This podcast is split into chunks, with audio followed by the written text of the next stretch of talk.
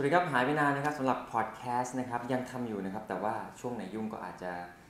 ดีเลย์บ้างนะครับสำหรับในวันนี้นะครับเป็นหัวข้อที่เชื่อว่าหลายคนเนี่ยถ้าติดตามโซเชียลมีเดียผมอยู่ทั้ง Instagram แล้วก็ TikTok เนี่ยอาจจะเห็นว่าผมโพสต์ วิธีการพยายามลด stubborn fat นะครับหรือว่าไขมันส่วนที่ลดยากๆนะครับวันนี้นะครับพอดแคสต์ก็เลยตั้งใจจะทำนะครับเนื้อหาที่ทำให้ทุกคนเข้าใจก่อนว่าการที่เราจะลดไขมันจริงแล้วเนี่ยมันต้องทำยังไงบ้างนะครับ เพื่อ ไม่ให้เราหนึ่งตกเป็นเหยื่อการตลาดของอะไรที่มันฉาบฉวย เช่น ลดไขมันเร็วเยอะทันทีหรือเพื่อให้เราเข้าใจว่าหลักการจริง ๆ แล้วมันคืออะไรเราจะได้ไม่รู้สึกว่า ฉันกำลังซื้อความฝันหรือว่าฉันกำลังคาดหวังกับสิ่งที่มันทำได้หรือไม่ได้กันแน่นะครับ วันนี้เนี่ยก็เลยอยากจะมาบอกนะครับ 5 วิธีลดไขมันแบบถาวรยั่งยืน โดยเฉพาะส่วนยากๆทำยังไงบ้างนะฮะอันดับแรกครับ ต้องเข้าใจก่อนนะครับว่า การใช้ไขมันเป็นพลังงาน หรือว่า using fat as fuel กับการลดไขมันสะสมหรือว่า fat storage เนี่ยมันแตกต่างกัน การใช้ไขมันเป็นพลังงานเนี่ยมันจะเกิดขึ้นตลอดทั้งวัน มากหรือน้อยขึ้นอยู่กับกิจกรรมของเรา ถ้าผมนั่งแบบนี้ น้องที่ถ่ายยืนเฉยๆ คุณกำลังนอนเมื่อคืน ทั้งหมดเนี่ยเขาเรียกว่า address address เนี่ยมันคือการที่ร่างกายกำลังทำกิจกรรมในระดับที่เบาอยู่ และเมื่อไหร่ที่เราทำกิจกรรมระดับที่เบาเนี่ยร่างกายจะใช้ไขมันเป็นแหล่งพลังงานหลัก เพราะอะไร เพราะว่าร่างกายของเราเนี่ยมีแหล่งพลังงานหลัก ๆ ที่จะใช้ 3 อันด้วยกันนะครับ จะมี ATP-PC นะครับ fast glycolysis แล้วก็ oxidative หรือว่าบางท่านเรียกว่า slow glycolysis นะครับ oxidative ก็คือเวลาเราทำกิจกรรมระดับเบา ใช้ออกซิเจน เป็นส่วนหนึ่งของการสร้างพลังงาน เราไม่เหนื่อยมาก เรานั่งเฉยแบบนี้ address ผมหายใจเข้ามา ผมดึงออกซิเจนเข้ามา ออกซิเจนเข้ามารวมทำปฏิกิริยาทำให้ร่างกายดึงไขมันไปใช้เป็นพลังงาน แต่อย่าเพิ่งดีใจนะว่าคุณจะนั่งเฉยๆแล้วลดไขมันได้ เพราะคุณต้องเข้าใจนะครับว่า การที่เราจะลดไขมันหรือว่า fat storage จริง ๆ แล้วเนี่ย มันต้องทำให้เกิด caloric deficit แต่การจะใช้ไขมันเป็นพลังงานเนี่ย มันทำมันเกิดขึ้นได้เมื่อคุณทำกิจกรรมในระดับเบา เช่นอะไร at rest เราบอกไปแล้ว อีกอันหนึงเลยคือ สมมติว่าเวลาเราไปออกกำลังกายหรือว่า cardio บางท่านอาจจะรู้สึกว่า เคยได้ยินว่าต้องคุม heart rate โซน1โซน2 fat burning zone นะครับ ซึ่งแน่นอนว่า fat burning zone หมายความว่า using fat as fuel แต่อะไรครับ แต่มันอาจจะไม่ได้เผาผลาญไขมันที่สะสม หรือไม่ได้ tap in fat storage ของเรา เพราะอะไร เพราะว่า ระดับความหนักที่เราทำเพื่อใช้ไขมันเป็นแหล่งพลังงานหลักเนี่ย มันน้อยมากๆ ถูกไหมเราเดินโซน1โซน2คุณไม่ค่อยเหนื่อยหรอกคุณเดินไปเรื่อยๆ ใช้เวลานานมากๆ กว่าจะเผาผลาญได้ 200 300 400 แคลอรี่ แต่ถ้าเทียบกันถ้าคุณไปวิ่งวิ่งเร็วๆวิ่ง interval ทำอะไรที่มันหนักๆเหนื่อย เช่นวิ่งเร็วโซน 3 โซน 4 ร่างกายจะไม่ค่อยใช้ไขมันเป็นพลังงานหลัก มันก็จะลดการดึงไขมันเป็นพลังงาน เพราะอะไร เราหายใจไม่ทันออกซิเจนเข้ามาไม่ทันตรงเนี้ยใช้ไม่ค่อยได้ล้วแล้วจะไปเริ่มใช้น้ำตาลและคาร์โบไฮเดรตที่สะสมอยู่ในร่างกาย หรือว่ากล้ามเนื้อของเราหรือว่ามัสโซไกลโคเจนของเรานะครับเพื่อให้ร่างกายของเรามีพลังงานมาใช้ได้ทันที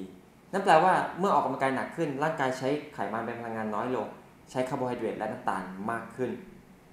นึกสองอันง่ายๆแล้วกัน ไขมันกับคาร์โบไฮเดรตระดับเบาไขมันเยอะคาร์โบไฮเดรตน้อย พอหนักขึ้น คาร์โบไฮเดรตเพิ่มมากขึ้น ไขมันเริ่มน้อยลง แต่ไม่ใช่ว่าคุณจะไม่เผาผลาญไขมันนะ เพราะอะไรเพราะว่าถ้าคุณวิ่งโซน3โซน4 หรือทำอะไรหนักๆเนี่ยที่คุณเผาผลาญพลังงานได้มากเพราะคุณเหนื่อยมากๆเนี่ยเกิดอะไรขึ้นครับ พลังงานที่เราเผาผลาญเนี่ยมันเยอะมาก มันเยอะมากกว่าการเดินเฉยๆหรือว่าการนั่งเฉยๆแน่นอน เพราะฉะนั้นเมื่อพลังงานเผาผลาญเยอะมากๆ มันเกิดอะไรขึ้น ร่างกายของเราก็จะทำให้พลังงานติดลบ หรือว่า caloric deficit และคุณก็จะสามารถ ลด fat storage หรือว่าไขมันที่สะสมอยู่ในร่างกายของเราได้นั่นเอง พอเห็นภาพไหมครับ ทีนี้เราเข้าใจแล้วว่า เออ ฉันไม่ต้องไปปักหลักก้มหน้าก้มตาทำแต่ fat burning zone เพราะว่าจุดประสงค์ถ้าคุณอยากจะทำให้เกิด caloric deficit ได้ง่ายที่สุดนะครับ คุณต้องเผาผลาญพลังงานให้มากที่สุด ด้วยการทำอะไรทำอะไรที่มันเหนื่อยทำอะไรที่มันหนักนะครับ แน่นอนครับ การที่จะเหนื่อยหรือหนักได้เนี่ยอัตราการเต้นของหัวใจมันก็จะต้องเพิ่มมากขึ้นนะฮะแต่จริงๆแล้วอัตราการเต้นของหัวใจต้องบอกก่อนนะครับว่าบางท่าน นอนดึกตื่นสะตื่นเช้า ก็หัวใจเต้นสูงแล้ว มันมีความเกี่ยวโยง correlate นะ แต่มันไม่ใช่ cause and effect หรือว่าเหตุและผลสักทีเดียว แต่อันนี้พูดให้เห็นภาพนะครับว่า โดยทั่วไปนะครับ โดยทั่วไปวิ่งเร็ว หัวใจเต้นสูงเผาผลาญได้เยอะ อะ จบแค่นั้น แต่บางกรณี ฉันเดิน แต่ฉันเห็นผู้หญิงสวยเดินมา หัวใจฉันเต้นสูง ฉันตื่นเต้น มันไม่ได้แปลว่าคุณผาผลาญพลังงานได้เยอะขึ้นนะ คือมันเห็นไหมมันมีความเกี่ยวโยง แต่มันไม่ใช่คอสและเอฟเฟกโดยทันทีนะครับ ทีนี้เรารู้แล้วว่าอันดับแรก ถ้าเราจะลดไขมันสะสมหรือ fat storage ให้ได้ เราต้องทำให้เกิด calorie deficit หรือพลังงานติดลบนะครับทำได้ 2 ปัจจัย ปัจจัยแรกคือเผาผลาญพลังงานจากการออกกำลังกาย และทำกิจกรรม physical activity มากขึ้น เพื่อให้ร่างกายเผาผลาญได้มากขึ้น physical activity คือกิจกรรมที่ไม่มีแบบแผน เช่น เดิน ยืนลุกนั่งลุกนั่งจากที่โต๊ะทำงาน เดินไปหยิบของอทำสวนทำความสะอาดบ้านล้างจาน เล่นกับลูกสิ่งต่างๆเหล่านี้คือ physical activity เพราะจะช่วยทำให้เราเผาผลาญพลังงานได้มาก นึกง่ายๆ อย่าขี้เกียจอย่านั่งเฉยๆแค่นั้นเองนะครับ อันที่ 2 exercise exercise คือการขยับร่างกายที่มีแบบแผน หมายความว่ายังไง หมายความว่าวันนี้ฉันจะวิ่ง 2 กิโล วันนี้ฉันจะเล่นเวท 8 ท่า ท่าละ 10ถึง15 ครั้งจำนวน 2 ถึง 3 เซต อันนี้คือมีแบบแผน และความแตกต่างจริงๆ แล้วเนี่ยคือ exercise เนี่ยมันเป็นการขยับร่างกายที่มีแบบแผน เพื่อให้มีผลลัพธ์ ตามเป้าหมายที่เราต้องการ เช่นอะไร อยากจะฟิตขึ้น ฉันจะวิ่ง 2 กิโล 3 วันต่อสัปดาห์ คุณมีระบบหายใจระบบปอดที่ฟิตขึ้น อยากจะมีกล้ามเนื้อมากขึ้น lean firm tone ต้องทำยังไง ออกกำลังกายแบบมีแรงต้าน ฉันมีแบบแผนแล้วว่า สัปดาห์หนึ่งฉันจะเล่นเวทเทรนนิ่งที่เป็น full body 2-4 วัน ฉันจะทำกี่เซตกี่ท่าว่าไปนะครับ อันนี้คือมีแบบแผน เพราะ physical activity การขยับร่างกายโดยทั่วไปนะครับ เช่น หล้างจานมันไม่ใช่ว่า วันนี้ฉันจะล้างจาน10ใบ แล้วฉันจะหมุนใบจานใบหนึ่งเนี่ยขวา10รอบซ้าย10รอบ เพื่อให้มันมีกล้ามเนื้อใบเสร็จขึ้นมา มันเป็นไปได้ยากมากๆ แล้วมันดูไม่ธรรมชาติไม่เป็นเรื่องปกติที่มนุษย์เขาทำกันนะครับหรือบางคนบอกฉันจะเล่นกับลูก การเล่นกับลูกมันเป็น physical activity นะมันต้องขยับมันต้องยกมันต้องอุ้มมันต้องวิ่งเล่น แต่คุณจะมาวันนี้ฉันจะอุ้มลูกฉันยกขึ้นเหนือศีรษะลงมาให้ได้ทั้งหมด 10 ครั้งถึง 15 ครั้ง 3ถึง5เซตมันก็เป็นไปได้ยากนะครับ เพราะฉะนั้นเราเห็นความแตกต่าง สิ่งที่ต้องทำก็คือออกกำลังกาย แต่ออกกำลังกายแล้วนั่งเฉยๆมันก็ไม่ดี ออกกำลังกายแล้วก็ต้อง active ให้ได้มากที่สุดตลอดทั้งวันด้วย แต่ active อย่างเดียวไม่ออกกำลังกาย คุณก็จะไม่ได้ผลลัพธ์ในเรื่องของการฝึกระบบปอดระบบหายใจ หรือว่าการสร้างกล้ามเนื้อนะครับเราเห็นความสำคัญตรงนี้แล้ว ทีนี้เรารู้แล้วเผาผลาญพลังงานยังไง นี่เรายังอยู่ปัจจัยที่1อยู่นะเราก็ต้องคุมอาหาร คุมอาหารด้วยการทานพลังงานที่น้อยลง ผาผลาญมากขึ้นทานน้อยลงเกิดอะไรขึ้น calorie deficit แต่การจะทานน้อยลงเนี่ยเราเคยพูดไปแล้วนะครับว่าการทานเพื่อลดไขมัน กับการทานเพื่อสุขภาพเนี่ยมันแตกต่างกัน คุณจะทานน้อยลงคุมอาหารก็ได้ด้วยการทานขนม แต่มันจะเป็นเรื่องที่ยาก เพราะว่า 1 ขนมไม่มีสารอาหาร 2 ขนมมันไม่ทำให้อิ่มท้อง 3 คุณจะไม่ได้สารอาหารที่ร่างกายต้องการ เพื่อไปใช้พลังงานทั้งร่างกายและสมองของเรานะครับเพราะฉะนั้นแล้วในส่วนของอาหารเนี่ย ถ้าคุณเลือกอาหารที่มีประโยชน์อย่างน้อยประมาณ 80%โปรตีนที่ lean ไขมันที่ดี ผักและผลไม้ คาร์โบไฮเดรตที่แปรรูปน้อย คุณจะรู้สึกว่าทานได้มาก ได้สารอาหารที่เพียงพอ ร่างกายรู้สึก energy มา ร่างกายรู้สึกมีโฟกัสทำให้คุณทำกิจกรรมต่างๆ เผาผลาญพลังงานได้มากขึ้น และ active มากขึ้น มันก็จะส่งเสริมกันและกัน เริ่มเห็นภาพไหมครับ นะฮะ หรือพูดง่ายๆ ออกกำลังกาย active ทานอาหารที่มีประโยชน์ และคุณก็จะได้ปัจจัยแรกคือเกิด calorie deficit เข้ามา นะฮะ ในส่วนของปัจจัยที่2นะครับสิ่งที่เราต้องทำเราย้อนกลับไปพูดถึงเรื่องการออกกำลังกาย เพราะการที่จะลดไขมันให้ได้ยั่งยืนเนี่ยมันต้องมีกล้ามเนื้อ คนส่วนมากพยายามลดไขมันด้วยการ diet อย่างเดียว เพราะทุกคนทานอาหารแต่ไม่ใช่ทุกคนออกกำลังกาย ผมพูดเสมอ หลายครั้งเรารู้สึกว่าฉันไม่มีเวลาเวลาออกกำลังกาย แต่ฉันมีเวลาทานอาหาร ถ้าคุณมีเวลาทานอาหารเนี่ยมันเป็นเรื่องที่ทุกคนจัดสรรเวลาเพื่อทานอาหารได้อยู่แล้ว ไปนั่งที่ร้าน กินอาหารเป็นชั่วโมงชั่วโมงไม่ว่าจะเป็นการแบบค่อยๆปรุงแต่ง หรือว่าการทำสดๆต่อหน้า หรือบางคนอาจจะรีบหน่อย ก็สั่งอาหารเป็นกล่องอะไรกิน แบบนี้ทุกคนต้องทานอยู่แล้วนะครับ เพราะว่ามนุษย์ต้องการสารอาหาร แต่การที่เราจะให้เราเนี่ยใช้เวลา 15 20 30 ชั่วโมงหนึ่งในการออกกำลังกายเนี่ยเป็นสิ่งที่หลายคนรู้สึกว่าเฮ้ยมันเป็นไปได้ยากมันไกลตัว มันต้องมีการเตรียมตัว ไม่รู้จะเริ่มยังไง ไม่รู้จะทำอะไร แต่ถ้าคุณอยากลดไขมันให้ได้จริงๆนะครับ คุณต้องออกกำลังกาย แล้วไม่ใช่ว่าออกกำลังกายด้วยการ cardio อย่างเดียวนะ คุณต้องออกกำลังกายด้วยการสร้างกล้ามเนื้อนะครับการสร้างกล้ามเนื้อเนี่ยต้องทำยังไงกล้ามเนื้อถึงจะเสริมสร้าง ร่างกายของเราฉลาดมากๆ การอยากจะมีกล้ามเนื้อหรืออะไรมากขึ้น เราก็ต้องใช้ส่วนนั้นๆ เช่น อยากมีกล้ามเนื้อมากขึ้น ต้องทำยังไงครับ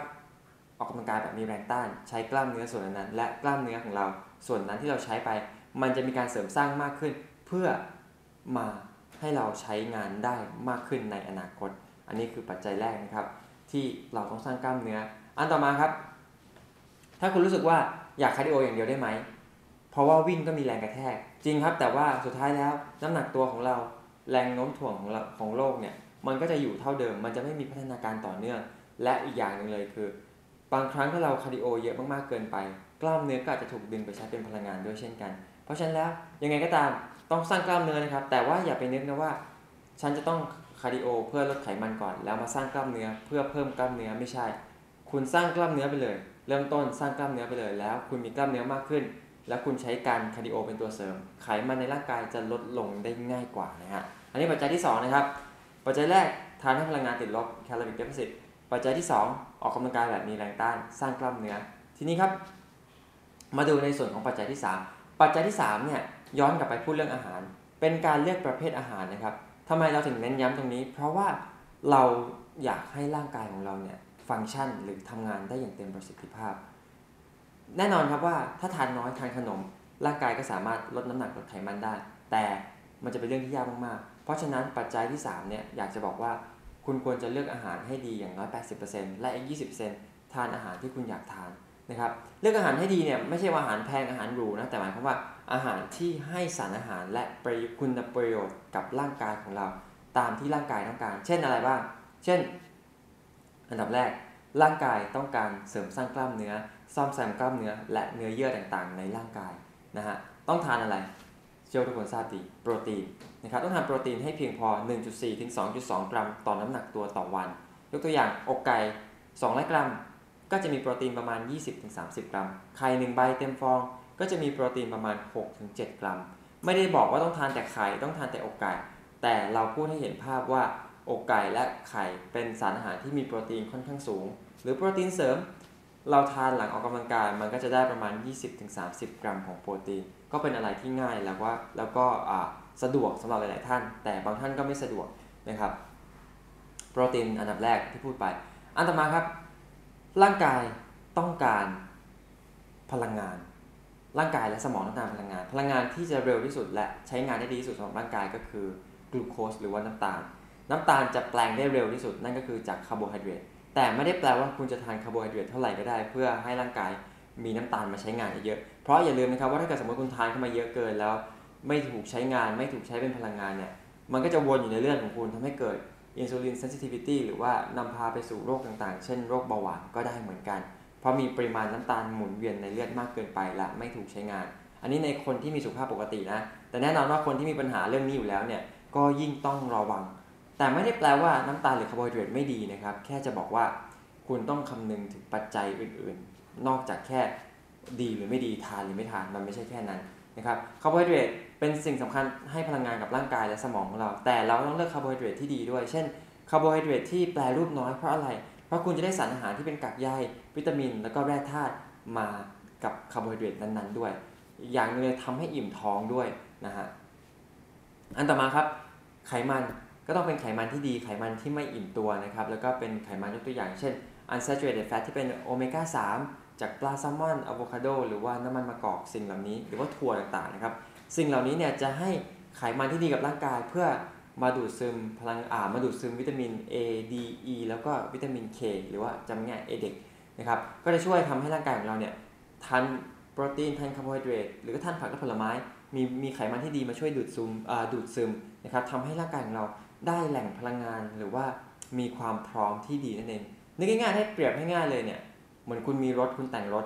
คุณก็อยากจะได้สิ่งดีๆเข้าในรถของคุณไม่ว่าจะเป็นน้ำมัน น้ำมันเครื่องอหรือว่าสิ่งต่างๆ ให้มัน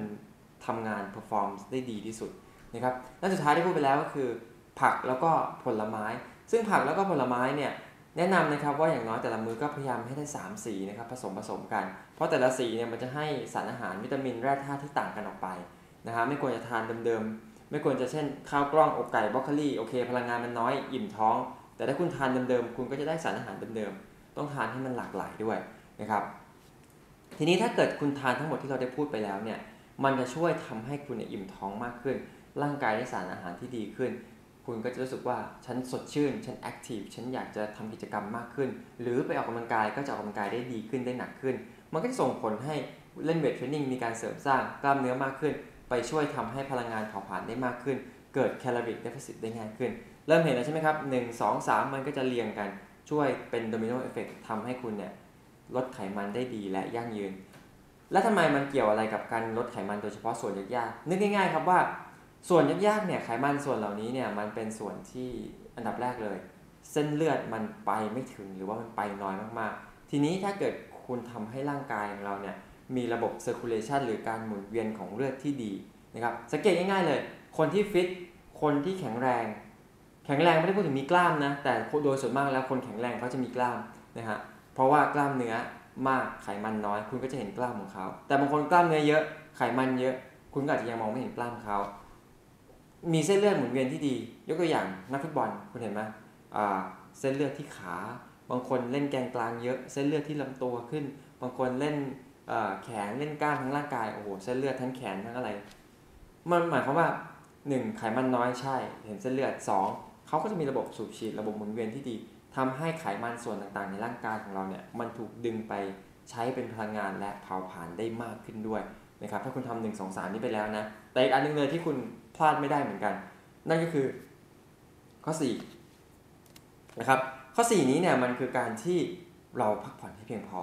พักผ่อนเนี่ยแบ่งเป็น2อันเป็น active กับ passive เราพูดถึง passive อย่างเดียวแล้วกัน เพราะว่า active recovery หรือว่า rest เนี่ยมันก็คือ การยืดการโยคะเบาๆนะครับการคาร์ดิโอเบาๆการนวด การ foam roll เนี่ยคือ active recovery แต่ passive เนี่ยสองอันหลักๆ ทานอาหารที่มีประโยชน์เราพูดไปแล้ว นั่นก็คือการฟื้นฟูอย่างหนึ่ง เพราะอะไรสมมติว่าเรามีการบาดเจ็บ แล้วยิ่งเราไปกินแฮมเบอร์เกอร์ไปกินเฟรนฟรายไปกิน Diet Coke หรือว่าไปกินโซดาที่มันหวานหวานร่างกายจะฟื้นฟูได้น้อย เพราะอะไรเพราะมันมีการอักเสบเข้ามา มันก็ยิ่งทำให้ฟื้นฟูช้า แต่ถ้าเราไปทานอาหารที่ผมบอกไป โปรตีนที่ดีคาร์โบไฮเดรตที่ดีผักและผลไม้ร่างกายก็จะฟื้นฟูได้เร็วขึ้นนะครับ ทีนี้อีกอันหนึ่งที่เป็นพาสซีฟนั่นก็คือการนอน ทุกคนต้องนอนอยู่แล้วตอนคืน นอนให้ได้ 6-8 ชั่วโมง และต้องมีคุณภาพคุณภาพหมายความว่า นอนเป็นเวลาเดิม ตื่นเป็นเวลาเดิมแบบนี้เขาเรียกว่าการนอนที่มีคุณภาพนะครับ เพราะฉะนั้นสิ่งที่พูดมาทั้งหมดเนี่ยหถึงสเนี่ยมันก็คือสิ่งที่หลายคนอาจจะรู้กันอยู่แล้วนะครับ แต่ทำไมทำไม่ได้ อีกสิ่งหนึ่งเลยคือว่า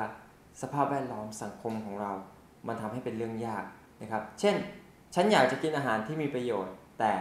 ที่บ้านฉันมีแต่อาหารไม่มีประโยชน์ เกิดอะไรขึ้น มันก็เป็นเรื่องยาก เราต้องไปไขว่คว้าที่จะเอาอาหารมีประโยชน์เข้ามาทาน มัน challenge มากๆนะครับ ผมเข้าใจเลย เพราะว่ายกตัวอย่างนะฮะ ถ้าสมมติผมไปนั่งทำงานที่ออฟฟิศแล้วบริเวณออฟฟิศผมเนี่ยมีขนมทอดวางอยู่ มีเครื่องดื่มหวานวางอยู่ ผมจะทานอะไร มันก็ต้องเป็นอะไรที่อยู่ข้างหน้าผม แต่ถ้าในทางกลับกัน ถ้าที่บริษัทผมเฮ้ยมีผลไม้เรียงไว้ให้เลยนะ มีเฮ้ย protein shake ด้วย อันนี้ไม่ได้พูดว่าต้องมีนะ แต่คือเราพูดให้เห็นภาพว่าเฮ้ยมันมีแต่อาหารที่มีประโยชน์มันทำให้เรารู้สึกว่า ฉันอยากจะทานอาหารไม่มีประโยชน์ก็ยากนะฉันต้องพยายามมากเลยนะเพราะฉะนั้นฉันก็ทานอาหารที่มีประโยชน์ข้างหน้าฉันดีกว่านะครับ และข้อ 5 ครับ ข้อนี้เป็นข้อที่หลายคนทำไม่ได้1นถึงสเนี่ยผมเชื่อว่าหลายคนทำแล้วลองแล้ว แต่ข้อ 5 เนี่ยก็คือ consistency ความสม่ำเสมอหลายคนเนี่ยทำตรงนี้ไม่ได้นะ เพราะอะไร เพราะว่า1เราไปเลือกไดเอทที่เราไม่ชอบ เรารู้สึกว่ามันอึดอัด เราก็ล้มเลิกไป 2. เราไปออกกำลังกายในรูปแบบที่เราไม่ชอบ เราก็รู้สึกว่าเหนื่อยไม่สนุก เราก็ล้มเลิกไป 3. เราพักผ่อนไม่เพียงพอ หรือว่าเรามุ่งแต่ทำงานหนักๆเพราะเดี๋ยวนี้การทำงานหนักมันไม่ได้ดีเสมอไปต่อสุขภาพของเรานะครับ หรือเราไปทานอาหารที่มันคนเขาบอกให้ทานเพื่อ คุมคุมน้ำหนัก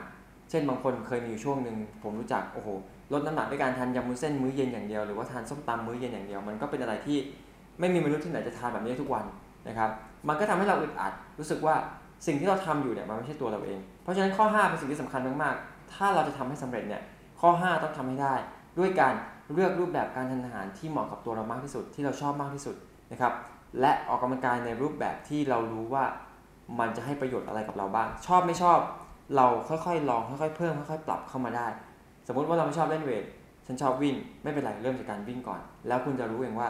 วิ่งอย่างเดียว ฉันอยากวิ่งได้เวลาดีขึ้น ฉันต้องหันมาเล่นเวทคุณก็จะเห็นประโยชน์ของเวทเทรนนิ่งล้วว่ามันช่วยคุณได้ยังไงบ้าง หรือวิ่งเยอะๆแล้วเจ็บ ถ้ามีกล้ามช่วยทำให้บาดเจ็บน้อยลงอะคุณก็จะหันมาหาเวทเทรนนิ่งละมันก็จะช่วยกัน หรือคนเล่นเวทรู้สึกว่าตึงเมื่อยเจ็บบ่อย ต้องไปเล่นโยคะเพิ่ม ตอนแรกอาจจะยังไม่ชอบ แต่คุณรู้รู้รู้ข้อดีของมันแล้ว คุณก็จะดึง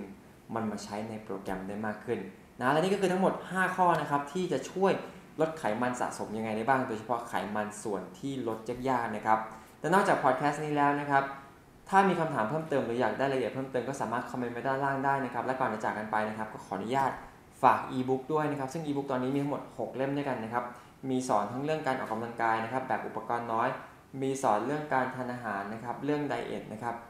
การเลือกรูปแบบอาหารนะครับ ว่าจะทานอาหารในรูปแบบไหนบ้างนะครับ และยังมีในเรื่องของการเน้นในเรื่องของลด stubborn fat หรือว่าไขมันสะสม และยังมีการออกกำลังกายสำหรับคุณผู้หญิงโดยเฉพาะด้วยรองรับสรีระคุณผู้หญิงนะครับ และอีกเล่มหนึ่งเล่มใหม่ล่าสุด 4 ขั้นตอนการลดไขมันทำยังไงให้ไขมันลดได้ง่าย ลดได้ดีและถาวรที่สุดนะครับอย่าลืมครับว่าการจะลดไขมันให้ดีเนี่ยมันคือลดไขมันให้ได้มาก อาไม่ใช่การลดไขมันให้ดี ไม่ใช่การลดไขมันให้ได้มากและเร็ว แต่คือการลดไขมันให้ได้ยั่งยืนและถาวรมากที่สุดนะครับแล้วเจอกันใน EP นะครับ